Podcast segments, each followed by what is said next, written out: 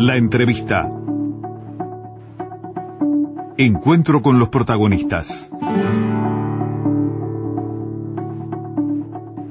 Veces las mañanas con las agendas de los medios se complica para los protagonistas de la, de la política. Bueno, nos liberaron al senador Rafael Michelini y los colegas del 12 ya lo tenemos acá. Rafael, gracias por venir. Gracias a ustedes, pido disculpas, pero no era solo los colegas del 12, sino que el tránsito. El tránsito también. Bueno, no, que está todo levantado Montevideo, lo cual es muy bueno. Y la zona cerrada acá, en la Plaza Independencia además también. Es muy bueno, pero también genera esas dificultades. Eh, bueno, bien. Eh, Rafael, eh, ya oficializaron la, la, la, estructura en cuanto a listas con la que saldrán a competir, o ya están compitiendo, de cara a la elección del 27 de octubre. Esa alianza electoral de hace pocos días con Darío Pérez, que en definitiva determinó movimientos eh, en el Frente Libre Sereni que antes se integraban y en la forma en que se paran ahora. Eh, ¿Cómo surge una alianza con, con Darío Pérez? Bueno, eh, primero que ya íbamos con listas separadas en el Frente Libre Sereni Sí. O sea que eso no era novedad. Segundo, surge por inquietud de él.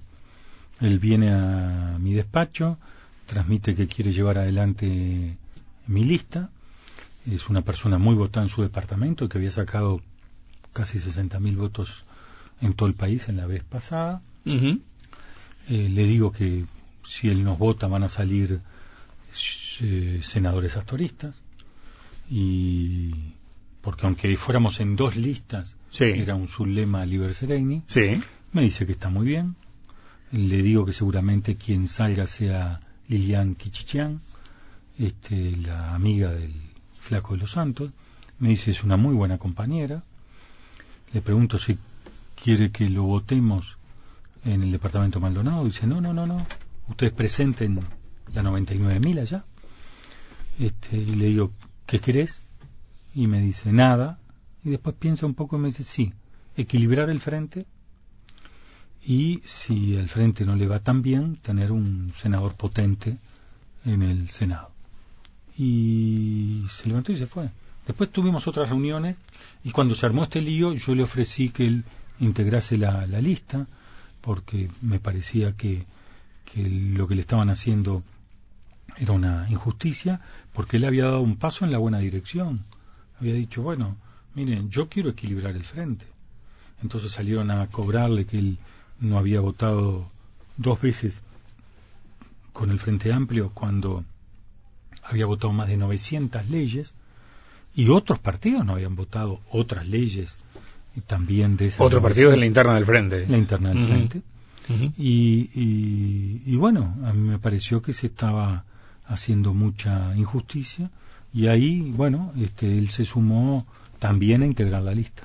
Rafael, las dos primeras preguntas que le hacías en ese primer encuentro al diputado Darío Pérez uh, eh, respondían a la, a la, cautela ante una relación conocida. Lo que era, primero, que en definitiva su voto agrupado con ustedes eh, daba votos al, al Frente Libre Sereno y al astorismo, y por otro lado también que ingresaba, podía ingresar suponer ingreso al Senado de alguien eh, muy próximo a De los Santos, con quien está en un largo enfrentamiento, casi que histórico ya a esta altura, dentro de, de Maldonado. ¿Consideras que haber asumido que esas dos cosas no le preocupaban a Darío Pérez ya era un paso adelante? Yo las puse arriba de la mesa sí. eh, en forma, digamos, cruda, para que no hubiera ningún tipo de dudas y empezar una relación eh, franca y el hecho de que él dijera, bueno, si mi voto contribuye a que una persona cercana al flaco de los santos salga senadora, bueno, es una buena compañera, para mí era una señal en la buena dirección. Es más, si esa relación se hubiera cultivado, quizás yo hubiera sido puente para empezar a solucionar, a resolver, a mejorar los líos de Maldonado. La, los enfrentamientos que hay entre ambos, sí. Era de suponer que, o no suponías que pudiera pasar lo que pasó en definitiva, el rechazo que seguía, seguía de manifiesto. No, no, no. Este, no, no imaginé que se actuara con tanta rapidez y falta de análisis político. Me parece que faltó amplitud. ¿En quién faltó mucha eso? amplitud. Y en, y en todos, quizás en mi primero, pero en todos. Faltó mucha amplitud. Bueno, vamos a razonarlo de otra manera, vamos a pensarlo de otra manera. Que Darío Pérez esté apoyando este es un lema. ¿No es una señal buena? Para mí lo era. Que estigmatizarlo, ¿no? eh, de hecho, el Frente Libre Sereni no solo ya no es lo que era, o sea, da la impresión de que ya no es, aunque Danilo Astoria habló hace unos días y dijo, se mantiene porque la principal pata era la 21-21 y esta está vigente. De todos modos, como que ya no es. ¿Qué valoración haces? La, idea del Frente Libre Sereni nosotros la seguimos este, concibiendo y después de la elección este, daremos los pasos correspondientes. En esta elección ya íbamos con listas separadas. Íbamos en un lema. Claro, un lema que en definitiva acumulaba, ¿no? Claro, que nos iba a dar tres senadores, ahora nos va a dar dos senadores. Pero, pero, y no acumulamos, por supuesto. Pero ya íbamos con listas separadas. Pero la idea de, del Frente Liber yo la, la comparto este, y la, la, sigo pensando y la reivindicación de, del general Liber también. Sí, eh, de todos modos ya podríamos decir que no existe, o sea, existe solo en etiqueta hoy el Frente Libre Sereni. Claro, pero el año que viene, las cosas que nos convocaron estos 10 años, el año que viene, frente a un nuevo gobierno del Frente Amplio, vamos a hacer este, e, ese escenario. ¿Y qué va a pensar Astori y qué voy a pensar yo? Vamos a pensar lo mismo. Entonces, este, la verdad no había una organicidad, eran nos juntábamos sobre temas puntuales, los legisladores notoriamente intercambiábamos opiniones. Este, ahora qué vamos a hacer en el próximo gobierno? Lo mismo. Vamos a hacer lo mismo. Alianza Progresista mm, que toma un camino, bueno, el astorismo que, que queda, que no, no asume otra alianza y en definitiva se queda como una lista 21-21, ustedes con Darío Pérez. Una lástima, porque podríamos haber ido en un sublema, pero bueno. Eh, claro, esto de equilibrar las fuerzas termina quizás este, quebrando o, dividiendo, atomizando mucho un ala, la que generalmente, y hablando de etiquetas, hemos conceptualizado como el, el ala más, de, más moderada del Frente Amplio que se atomiza. Sí, eh, es lo que ocurrió. Por eso digo que, que creo que no lo sopesamos, los pasos que se daban no se sopesaron suficientemente. Eh, tú comentabas recién los encuentros con Darío Pérez. ¿Los tuviste también con Astori y con De los Santos sobre este tema?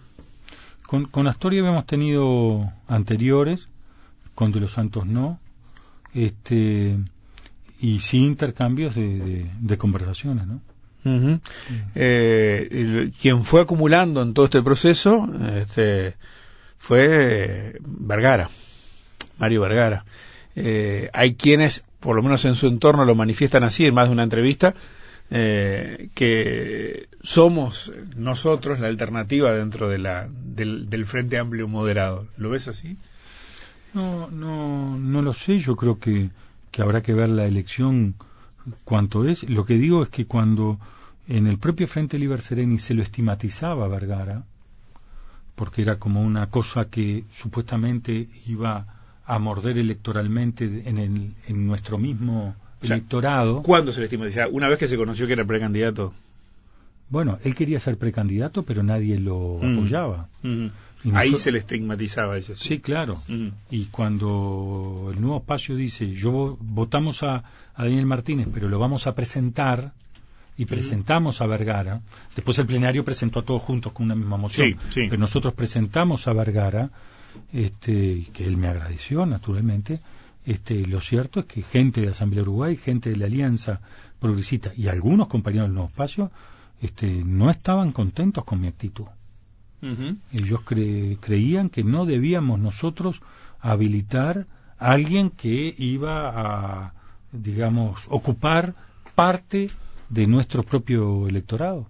y yo, sinceramente, es amplitud, amplitud y amplitud. Esa, esa, es mi teoría. O sea que ya esto se veía venir desde ese momento. O sea, podía visorarse que iba a haber una fragmentación en todo esta, este sector del Frente Amplio a partir de esas claro, actitudes. Pero, increíblemente, hoy los que están más hincha de Vergara son los que no lo querían habilitar hace, hace eh, un año. Y yo sinceramente creo que tenemos que tener la misma actitud de generosidad siempre. eh, además de votos, ¿qué, ¿qué, da Darío Pérez? ¿Qué le genera a ustedes como valor añadido? Ah, yo creo que él llega a una cantidad de gente que, que no llega al resto del Frente Amplio. Creo que él tiene un nivel de amplitud en este momento que podría solucionar los aspectos este, de, Maldonado. Creo que es un médico notoriamente eh, reconocido. Creo que le permite al Frente Amplio reflexionar las cosas con, con más tranquilidad y no que parezca que somos todos mano de yeso. Creo que él aporta un nivel de sensibilidad este, bien importante de un hombre que, hasta fue perseguido y preso político, ¿no? Que eh, de cara al 27 de octubre y después de, lo que deja el 30 de junio, eh, ¿qué, puede cambiar? Hubo, eh, evidentemente hubo un triunfo de, de Martínez en la interna con más de 100.000 votos pero con un soporte bastante amplio de, sectores y de partidos, que en algunos casos, si uno los va a mirar, los mira individualmente, en esa instancia del 30 de junio, no votaron demasiado bien. Eh, ¿Cuál puede ser Gente que ahora está con Vergara nos decía, en ese, al principio, que había gente, compañeros que habían apoyado a Martínez, si Vergara no se hubiera presentado, Martínez hubiera ganado con más del 50%. ¿Cómo son las cosas? ¿Cómo cambia la gente tan rápido? En cuanto a la valoración que hacen de una candidatura y otra. Exacto. ¿Sí? Eh, la expectativa es, evidentemente, lograr eh, ratificar la banca del Senado. No, la expectativa primero es que gane el frente. Está bien. Segundo, sí, está hablando en términos sectoriales. Está segundo, que sea que haya mayoría parlamentaria, yo no la descarto, y ser parte de esa mayoría, sí. ¿Considera probable la mayoría parlamentaria? Yo creo que está creciendo el Frente Amplio en la calle. Creo que que es muy posible que la gente sin entusiasmo, sin alaraca, sin calor, termine votando el Frente Amplio. Primero porque no quiere que pase lo que ocurrió en Argentina y las propuestas parte de blancos y colorados nos conducen a eso. Y segundo porque si bien hay problemas de empleo y hay algunos problemas de, de seguridad, eh, notoriamente la gente vive mucho mejor que hace 15 años. Sobre esa referencia a Argentina, eh, habló Asturias un par de días, dijo que pensar en que podíamos llegar a una situación así porque ganaban blancos o colorados es un disparate. Sí, sí yo, yo comparto que las cosas no son a priori, pero también comparto que hay mucho de, de lo que plantean blancos y colorados que nos acerca a, a ello. Hay una obsesión con el déficit, una obsesión brutal con el déficit. Cuando usted está obsesionado con algo, eh, no le deja mirar al resto. Mire, el otro día me encontré con un economista, no del Frente Amplio, y me empezó a hablar del déficit. Yo le dije, te voy a hacer una pregunta, una persona muy calificada. Sí. Si el país hubiera crecido al 3% y no al 1,5%, ¿estaríamos como estamos? ¿Con esa situación fiscal? No, me dice, estaríamos mucho mejor. O sea, no sería problema. Bueno, no, no sería problema. Y segundo, ¿cuánto deberíamos crecer para que este, no hubiera problemas fiscales? Sí, al 3%. Y entre UPM, la obra pública, la situación de rebote de la Argentina, porque hizo el ajuste y va a venir un gobierno que seguramente le dará mayor confianza y demás. Este, ¿Cuánto pensás que vamos a estar creciendo? Y vamos a estar creciendo tres y medio por ciento los primeros tres años. O sea que no tendríamos problemas fiscales. Bueno, me dice, visto de la manera que lo ves tú, quizás algo de razón tengas. Eso se lo decía un economista no, afín al Frente Amplio. No afín al Frente Amplio, tipo calificado, no importa el nombre, porque no voy a hablar yo de lo que tiene que hablar él. Yo lo que digo es, la forma de equilibrar las cuentas públicas en Uruguay es creciendo. Ahora, ¿el país va a crecer? Sin duda. Si empieza la obra pública de los PPP, ahora no más, no calzaron con los tiempos electorales, va a empezar después. Si, salvo el tren, que, que, ya arrancó, si UPM este, eh, ya empieza a afinar los contratos y empezaría el primero de marzo del año que viene, o sea que el país va a crecer al 3, 3,5%. Entonces, eso no quiere decir que no haya que hacer cosas. A su juicio, eh, ¿debo leer de esto que no hay que hacer nada con el gasto? No, no, no, no, hay que hacer cosas, pero tenemos una ventana que nos permite hacerlas con tranquilidad. Eh, ¿Qué es lo que tenemos que hacer? que ese gasto endógeno que cuando crece el país se, eh, este, abre, eh, por ejemplo el tema de las jubilaciones por el artículo de la Constitución, o algunas cosas que hay que poner para la educación, tienen necesariamente que ser menores a la recaudación, para que en el correr de 3-4 años ese déficit fiscal baje a términos normales. Hablamos de eh, reasignación de recursos, sí, eh, quizás no, no gasto cero, pero en definitiva incrementos por debajo del crecimiento. Por debajo de recaudación. De recaudación. En definitiva es lo mismo, porque a nivel de porcentual, como usted pregunta, en definitiva, es lo mismo. Sí, pero, eh, pero es eh, dejemos que los próximos años entre un poco más de dinero de lo que sale. Eh, se le exige desde la crítica al, Frente Amplio responsabilidad en incremento del, gasto. Eh, se hace mucho énfasis en eso. Usted entiende que la otra pata es la vital, la del crecimiento. Si no hubiera habido gasto, estaríamos en recesión. Si mm. hubiera recesión. Claro, niveles de gasto me estoy refiriendo, ¿no? si no, hubiera, mm. habido esos niveles de gasto, estaríamos en recesión. Si estuviéramos en recesión, recaudaríamos menos. Si recaudamos menos, tendríamos déficit fiscal. Por lo tanto, el, tendríamos el mismo déficit fiscal sin un país en crecimiento.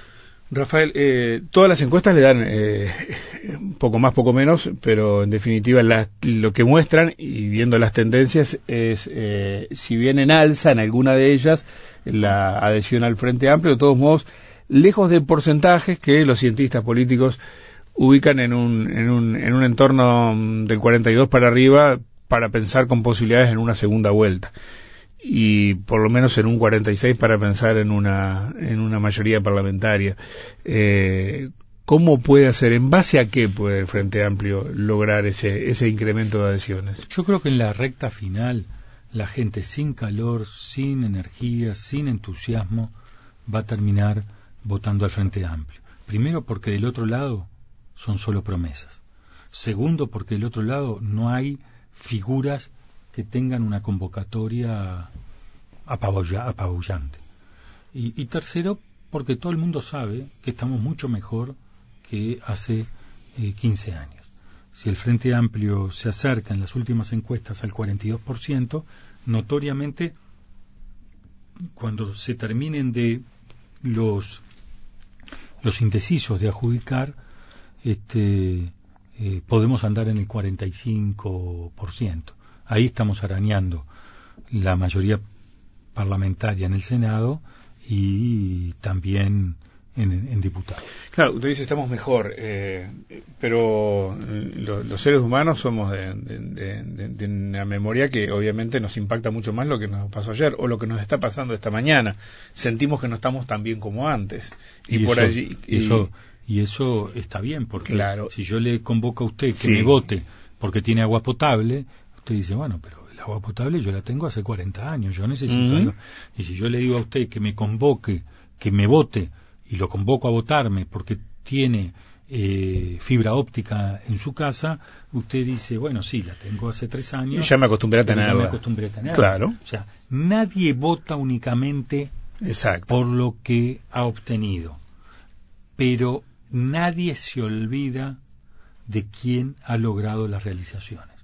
Obviamente que el Frente Amplio lo que propone es seguir este camino de crecimiento, este camino de empleo, eh, con, más fuerza porque hemos perdido puestos de trabajo y este camino de sensibilidad social.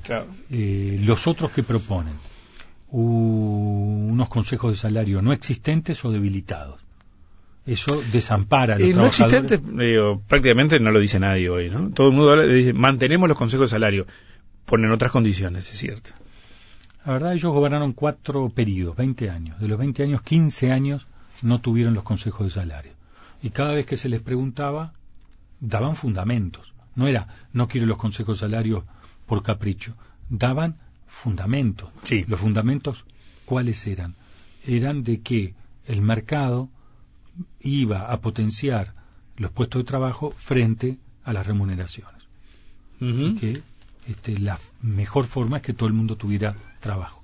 Ni todo el mundo tuvo trabajo, ni, ni cuando vinieron los consejos de salarios este, se perdieron trabajo, más bien se crearon trabajo. Nosotros creamos 300.000 puestos de trabajo y ahora se perdieron 40.000, sobre todo en la construcción. Pero un país en crecimiento sigue generando trabajos y si la gente gana bien, también mantiene eh, lo que nosotros llamamos este, el mercado interno o el consumo interno. Ahora, eh, si bien hay un componente de, ese, de esa cuestión vinculada con qué tengo y quién me ayudó a tenerlo, como, como dices tú, también está la, la, otra mitad de la, de la cuestión que pesan las decisiones, qué me prometen de acá de adelante y a quién le creo. Ahí entra en juego la credibilidad. Y ahí entra esa cuestión de discutir acerca de este, si lo que me prometen ahora es cumplible, de unos, y de otros, si lo que me prometen, que puede ser profundizar o modificar el curso en determinadas líneas, ¿por qué no lo hicieron durante 15 años? Eh, la credibilidad es lo que está en juego también. Sí, lo que pasa es que cada periodo es una nueva etapa. Sí. Este, el Frente Amplio gobernó 15 años, ahora viene otra etapa. Y la etapa es lograr que el país este, sea un país de calidad de vida europea.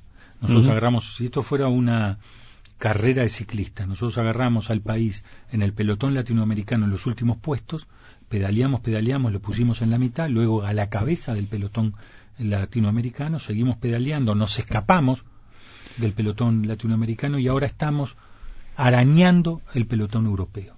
¿Cuál debería ser los próximos 5 o 10 años? Meternos en el pelotón europeo y estar a mitad, por lo menos, de tabla del pelotón europeo. En un mundo que naturalmente complejo porque golpea, pone en tela de juicio el tema del trabajo. Tenemos dos fortalezas. Una, alimentos. Que por más que se hagan alimentos en los laboratorios, la gente va a querer alimentos naturales. Esa es una fortaleza. Dos, la fortaleza del turismo. Cuando alguien quiere el ocio, este, no busca que lo atiendan robots, buscan que lo atiendan en el esparcimiento personas de carne y hueso. Esas dos fortalezas tenemos que juntarlas a otras. Por ejemplo, nadie sabe que somos uno de los principales proveedores de informática para las empresas de mediano o porte o pequeño porte en Japón. Otra fortaleza. Y esa fortaleza va a estar regada de que los niños con las computadoras a través del plan Saibal, en la medida que vayan creciendo, la tecnología eh, no les es ajena. O sea, nosotros tenemos este, fortalezas y vamos diciendo o vamos proponiéndole a la gente que en esta nueva etapa sigamos pedaleando para meternos en el pelotón europeo. ¿Qué se nos ofrece del otro lado?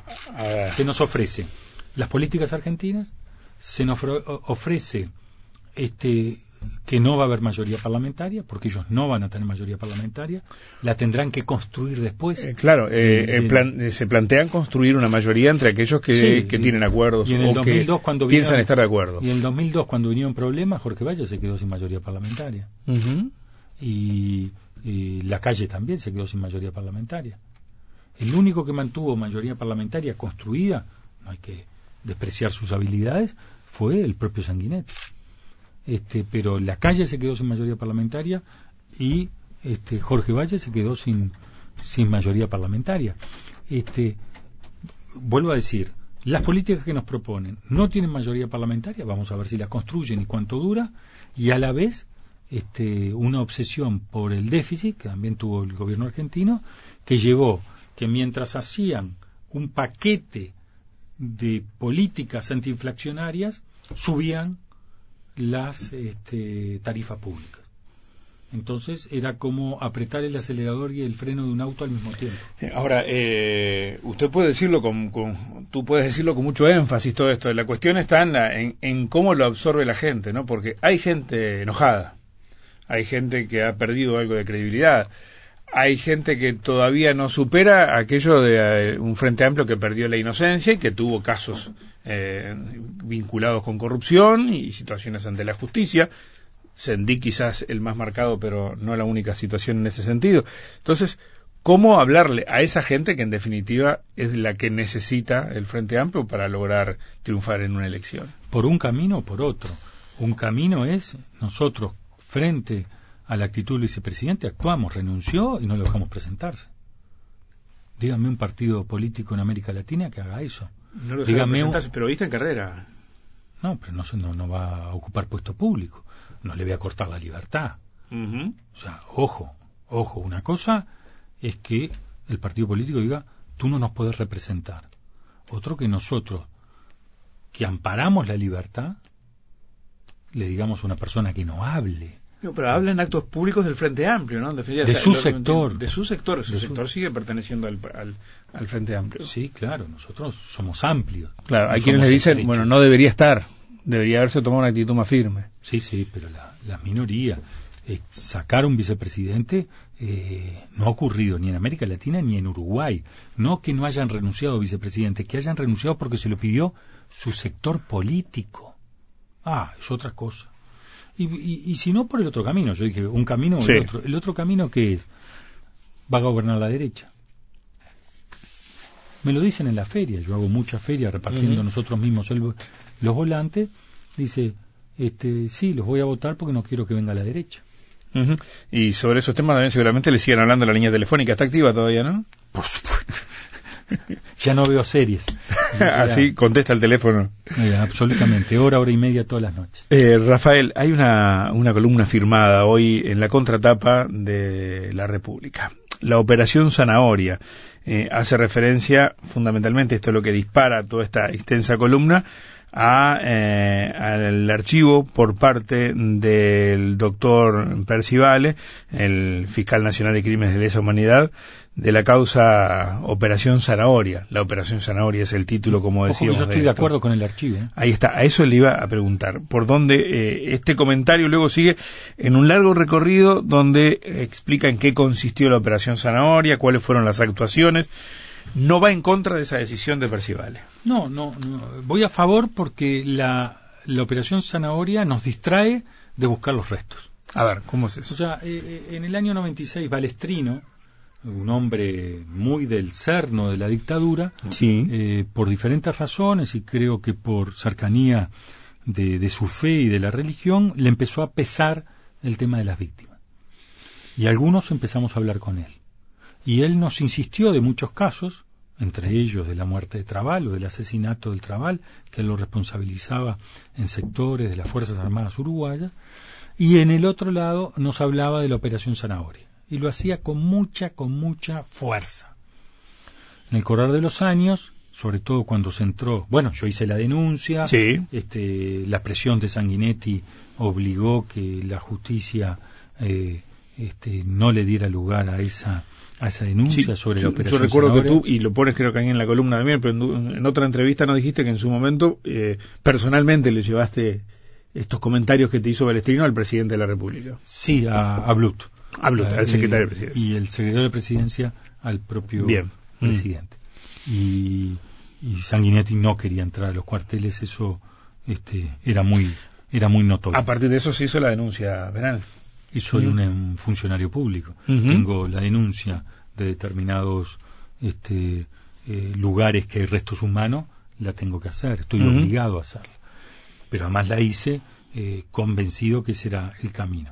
Lo cierto que siempre de la operación zanahoria se pensaba cortina de humo, para Sí. que no busquemos más, o una operación hecha, este, eh, digamos, mal hecha, que algunos restos quedaron. Por eso apareció Julio Castro, y por eso apareció Miranda. Blanco, y por eso apareció este último hallazgo. Eh, en el correr de los años, y sobre todo este último año, a mí me parece, yo siempre tenía de que Balestrino hablaba con mucha fuerza de la Operación Zanahoria. Sí. y no no tenía no no tenía por qué no creerle. Y por otro lado en la medida que aparecían cuerpos entonces la operación zanahoria no se había hecho. Era como una cortina de humo. Hasta que leí las actas de el tribunal de honor donde. Gabazo habla. Con mentiras y con verdades que entremezcladas dan vicios de, de, de cosas eh, ciertas. Y lo que de ahí yo saqué que él no le habla ni a usted ni a mí ni a, la, a los oyentes, sino que le habla a la familia militar y le habla a su propia familia. Y a la familia militar y a su propia familia él se presenta como el héroe, el salvador de la patria. Ah, pero hay cosas que en ese testimonio que no, no terminan de cerrar. Hay cosas que en ese testimonio no terminan de cerrar, pero sobre todo hay una cosa que hubiera hecho volar por los aires esa teoría de que él salvó a la patria, que era si se encontraba una tumba colectiva de uruguayos traídos desde el exterior. El segundo vuelo. El segundo vuelo. Eh, yo estoy convencido que los mataron a todos juntos, que los mataron en una tumba colectiva, tipo los nazis, y que si se descubría esa tumba donde estuvieran todos los restos de hombres y mujeres uruguayos traídos de la Argentina, esa fotografía era de tal magnitud que iba a atravesar no solo a la familia militar, sino que iba a llegar a su propia familia. Y el héroe se convertía en villano. Entonces, la operación Zanahoria fue una sola operación que fue remover la tumba colectiva. Y la tumba colectiva que solo Gabazo sabía que estaba. Él sabía dónde estaba. O sea que, a ver, la operación Zanahoria en definitiva no fue una cortina de humo. La operación Zanahoria, en mi opinión, no fue una cortina de humo, fue evitar que se los comparara con los nazis. Pero, por otro lado, si solo se removió una, quiere decir que todo el resto de los desaparecidos están en el cuartel Batallón 3 y Batallón 14. Claro, ahí apunta esta, esta columna, ¿verdad? La conclusión es esa. Eh, si es válida esta última tesis. Esta última tesis, entonces hay que seguir porque aparecerán los cuerpos. Hay que seguir porque aparecerán los cuerpos y además, este, si se toman las fotografías de arriba, este, que las hay, una remoción importante de, del suelo podría ser ahí la identificación donde se hizo la operación zanahoria y pueden todavía quedar restos este, humanos por la zona. Bien, eh, como uno va encontrando eh, en, retazos eh, una, una, historia que reconstruir, pero que tiene tantas zancadillas como, como información verás, ¿no? Sí, pero la verdad siempre está más cerca. O sea, y, y, a veces nos sorprende. Siempre pensamos que los desaparecidos eran producto de las torturas. Ahora sabemos que los mataban. Julio Castro aparece y siempre teníamos la idea, una persona veterana, que le hubieran dado una piña, un plantón, un submarino que le daba un paro cardíaco y la persona fallecía. Y en cierta manera a los militares que torturaban los exculpaba porque ellos no lo querían matar, estaban tratando de buscar información para evitar alguna, entre comillas, acción de los, de, se, se nos murió, decía. Se nos murió no lo quisimos matar, se nos murió. En cambio, ahora aparece Julio Castro con una bala en la cabeza. Claro, ahí ya vemos otra otra organización en torno a la a, buscar la desaparición, es la eliminación de las personas asesinaban. claro, los asesinaban.